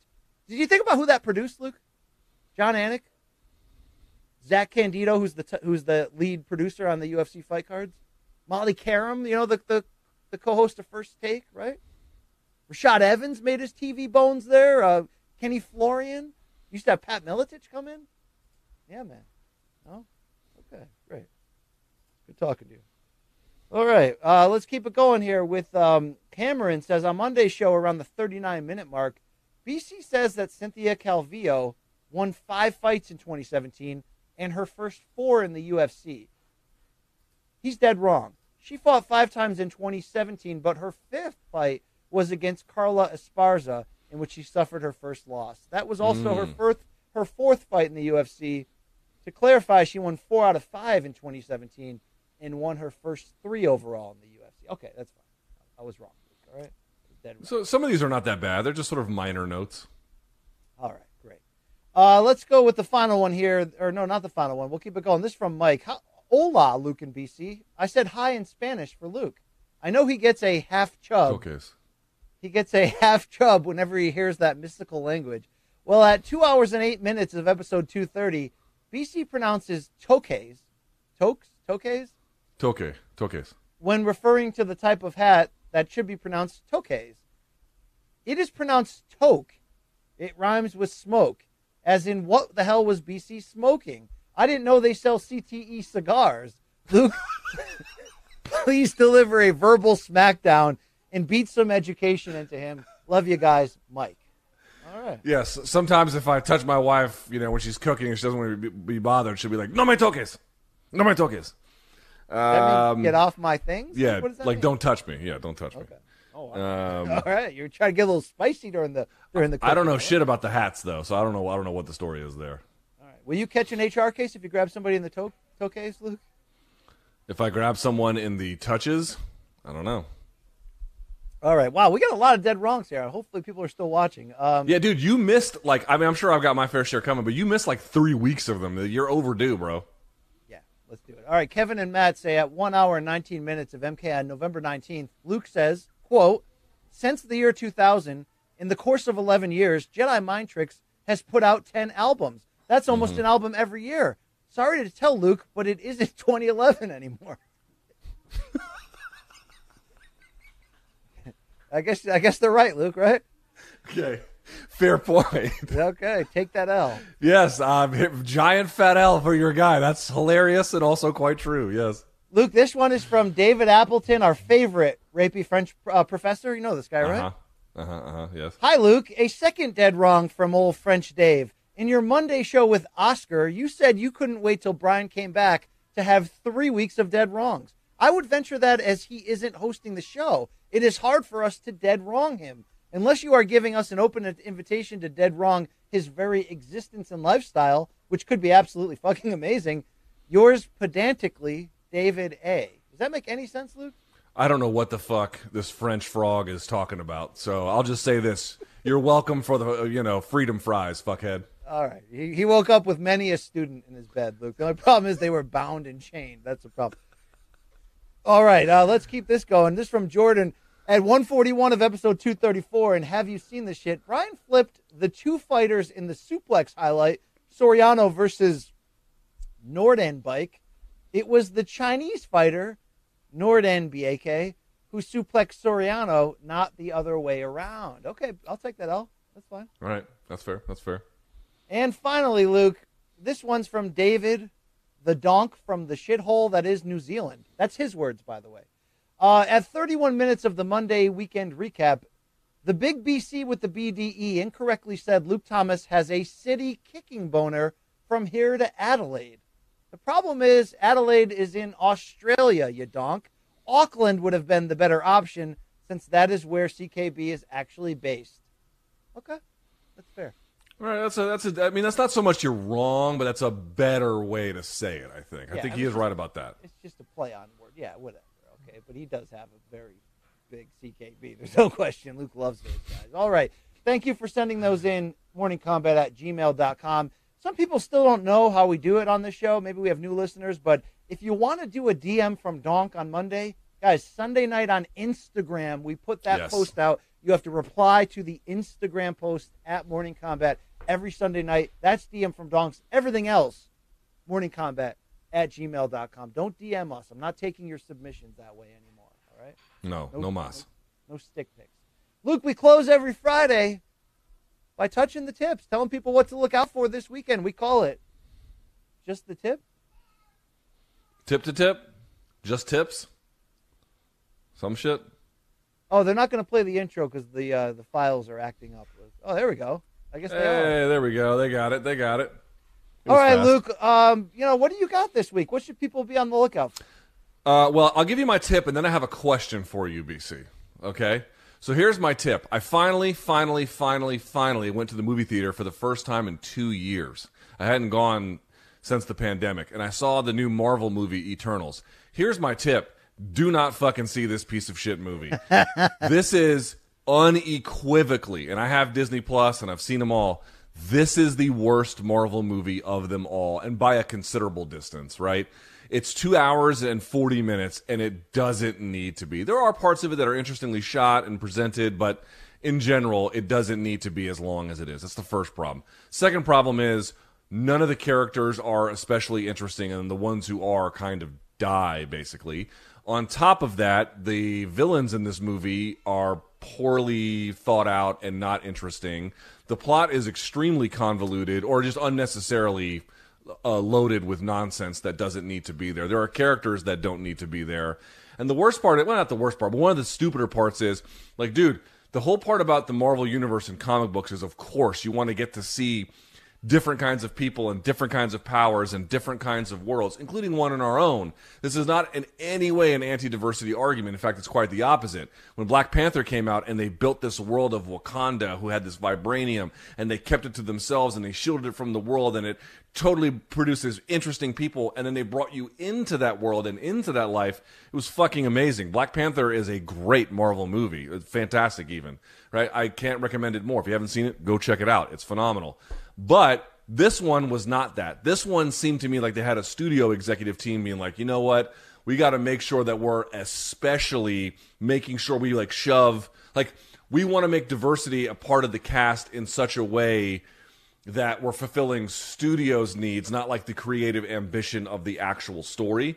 And so they've thrust together a cast that has no chemistry whatsoever because they're trying to be as like the maximally diverse in the most inauthentic of ways and it just fails miserably the entire time dude this movie sucked i don't think it sucked like man of steel sucked or like batman versus superman sucked but it sucked. It is a complete waste of your time. Do not go. Now, BC, with that in mind, I do have a question for you. Yeah. My daughter, who you might hear rampaging like Godzilla through the streets of Tokyo behind me, has never been to a movie theater. This new movie that is out from Disney, which is really well reviewed, which takes place in, you know, their version of Colombia called Encanto, is getting it's getting rave reviews. My family wants to go. My daughter's two and a half.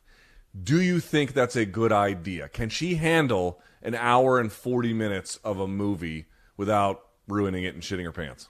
It's about a 50-50. It really is. Like you have to be prepared that that one of you will spend the whole time outside or whatever, it, it, or that she'll be screaming randomly because it's yeah. dark and she's scared. That's an age where you're you're gambling. I mean, you might be depending on your child. You're gambling almost as high as age four and five in the movie theater. You know, some just yeah. stick to it like water, Luke. Right? But um, I think it's right. worth a gamble. Your family loves Latin American based Disney cartoon movies. Loves that shit. Yeah, dude, we don't we watch Coco in Spanish here. We don't even watch it in English. Wow, that's hardcore right there. All right. But dude, I, I told we so hold on. Last thing I'll say in this is uh, they there's this traveling like Van Gogh exhibit that's going city to city, and we bought tickets for this. We had to buy tickets for this like months in advance, and it was finally here. And we took our daughter, bro. She ruined the whole shit.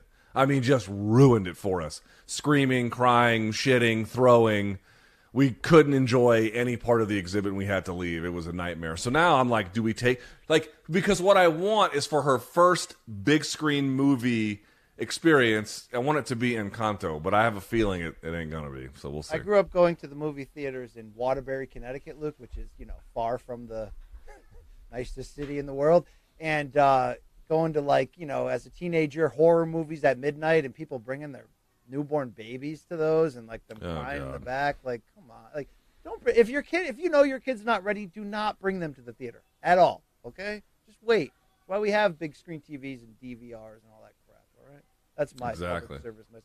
Hey, I got it in the moment, dead wrong here, Luke. We can save for next week. Our producer Mikey Mormile has corrected me. I forgot that Aspen Ladd had already moved up to featherweight, made her debut against Norma Dumont in October, and is now coming back down to bantamweight. Ah, there you go. For the threat of fighting Miesha Tate. All right, Luke, my tip is probably one people are talking a lot about these days.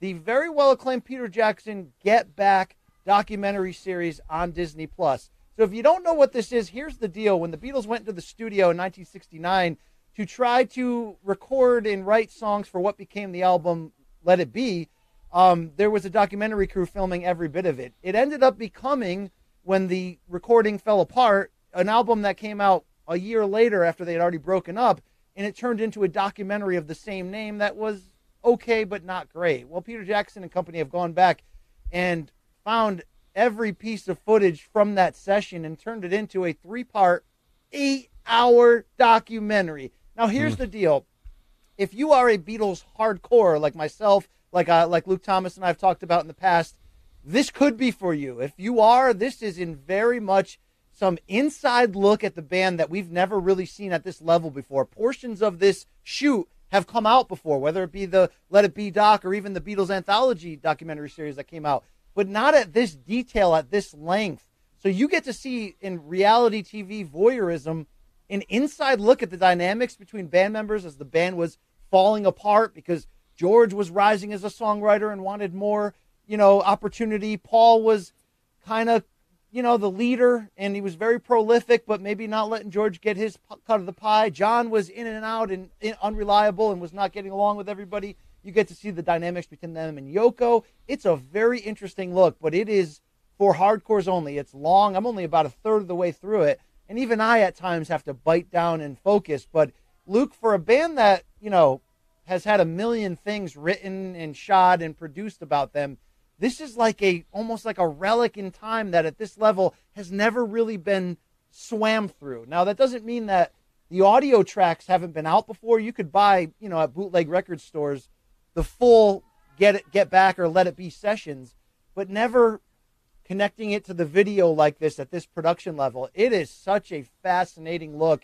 because let's remember this was, you know, a year before they broke up when tensions were high and the marriage was dissolving. Um, I could not recommend it more if you are hardcore and that's your thing. Uh, do you know Questlove, the drummer for the band The Roots? Yes. He has been raving about it on social media, like as an insight into how quickly sometimes the most inspired Beatles songs came together, and then oh, other yeah. ones were sort of tortured. They took forever. And I mean, you can watch Paul when they're like, you know, they're finishing lunch, and he's got a guitar, and he's just kind of figuring something out, and then you're like, wait, that's Get Back, or that's, you know, yeah. The Long and Winding Road on piano. Like, that's crazy. And then you watch them kind of figure it out in the moment. And you know, there's been a lot of rumors that during that time, John and Yoko were heroin addicts, and John, to some degree, has confirmed that years later. But it's a very interesting portrait. It doesn't make Yoko look as bad as her reputation is for breaking up the band, quote unquote. But it's an interesting look at where John was emotionally, Luke, which was it didn't seem to be in a great place. Well, I haven't watched the documentary, but you're not the first person to say that it's if you're a Beatles fan or a music fan that it's must watch. And Peter Jackson, he doesn't do anything that's not of epic scale. So I, I trust your recommendation here. Yeah, and, and even the parts because the, they have the audio, but it doesn't always match up with the video. But they did a great job of taking video that isn't perfect, but it looks like they could be mm. having that conversation. So it, it's it's really brilliantly you know edited and, and, and produced in that way. So uh, cool, man telling the story of, of, of the tail end of you know really the the most successful, greatest. Luke, what's your favorite Beatles album? We need to do a a, a, pull, a pull out special. Oof. Um, Jesus, that's a tough one. I'm tempted. I'm tempted to say Sergeant Pepper's. Nah, nah don't. Do um, don't, you, you, don't actually mean that though. See, that, that disappointed me, Luke. The only time, the only way I think, I'm not, but I'm not like I'm not as far inside on Beatles mania as you are. You know, so there's that. Right. I feel like like sometimes the White Album, people, maybe the White Album. That's that's. I, I, think there's three acceptable answers if you if you know your shit. The White Album because of the the volume of it. Abbey Road because it's you know immaculate and it was their last time in the studio together. Or Revolver, which some people like Rolling Stone have even ranked as the greatest album in mm. rock history. Um, mm. You know, you can have a favorite or whatever, but Sgt. Pepper was really of its time, Luke. If you were alive in 67 when it came out and you realized how much it changed music, I think it could be your favorite. But I don't think it holds up on a five star level like people think, Luke. But that's maybe another nerd debate. You would know better than me. Or another time. Uh, let's put this show to bed, Luke. That's all we got for you on Friday, all right? Yeah, email us, morningcombat at gmail.com. Give us some follows on the old socials. Morning Combat is involved everywhere. There will be some weekend content for you, something special for the Gervonta Davis fight. So be on the lookout for that. Which again, Sunday. Gervonta fights on Sunday. Um, yeah, that's Pettis, it for me. Pettis versus Horiguchi tonight, 10 p.m. Yep. Eastern, only on Showtime. Bellator 272. Very good fight. Do not miss it. Thank you to our wonderful staff who have swam in the rough, choppy waters of internet failures and other issues we love you. You can get 30 days free of Showtime, of course, at Showtime.com. Thank you to our listeners who really go to bat for us on a regular basis. They'll call us out when we need it, Luke, but they are, they are some loyal P1, drive across the country, show up with a bag full of beef jerky that they made in their meth lab to give personally to you, Luke.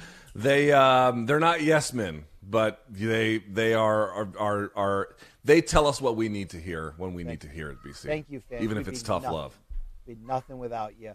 Uh, that's about all. Tip your waitresses. May all your ex lovers stay satisfied.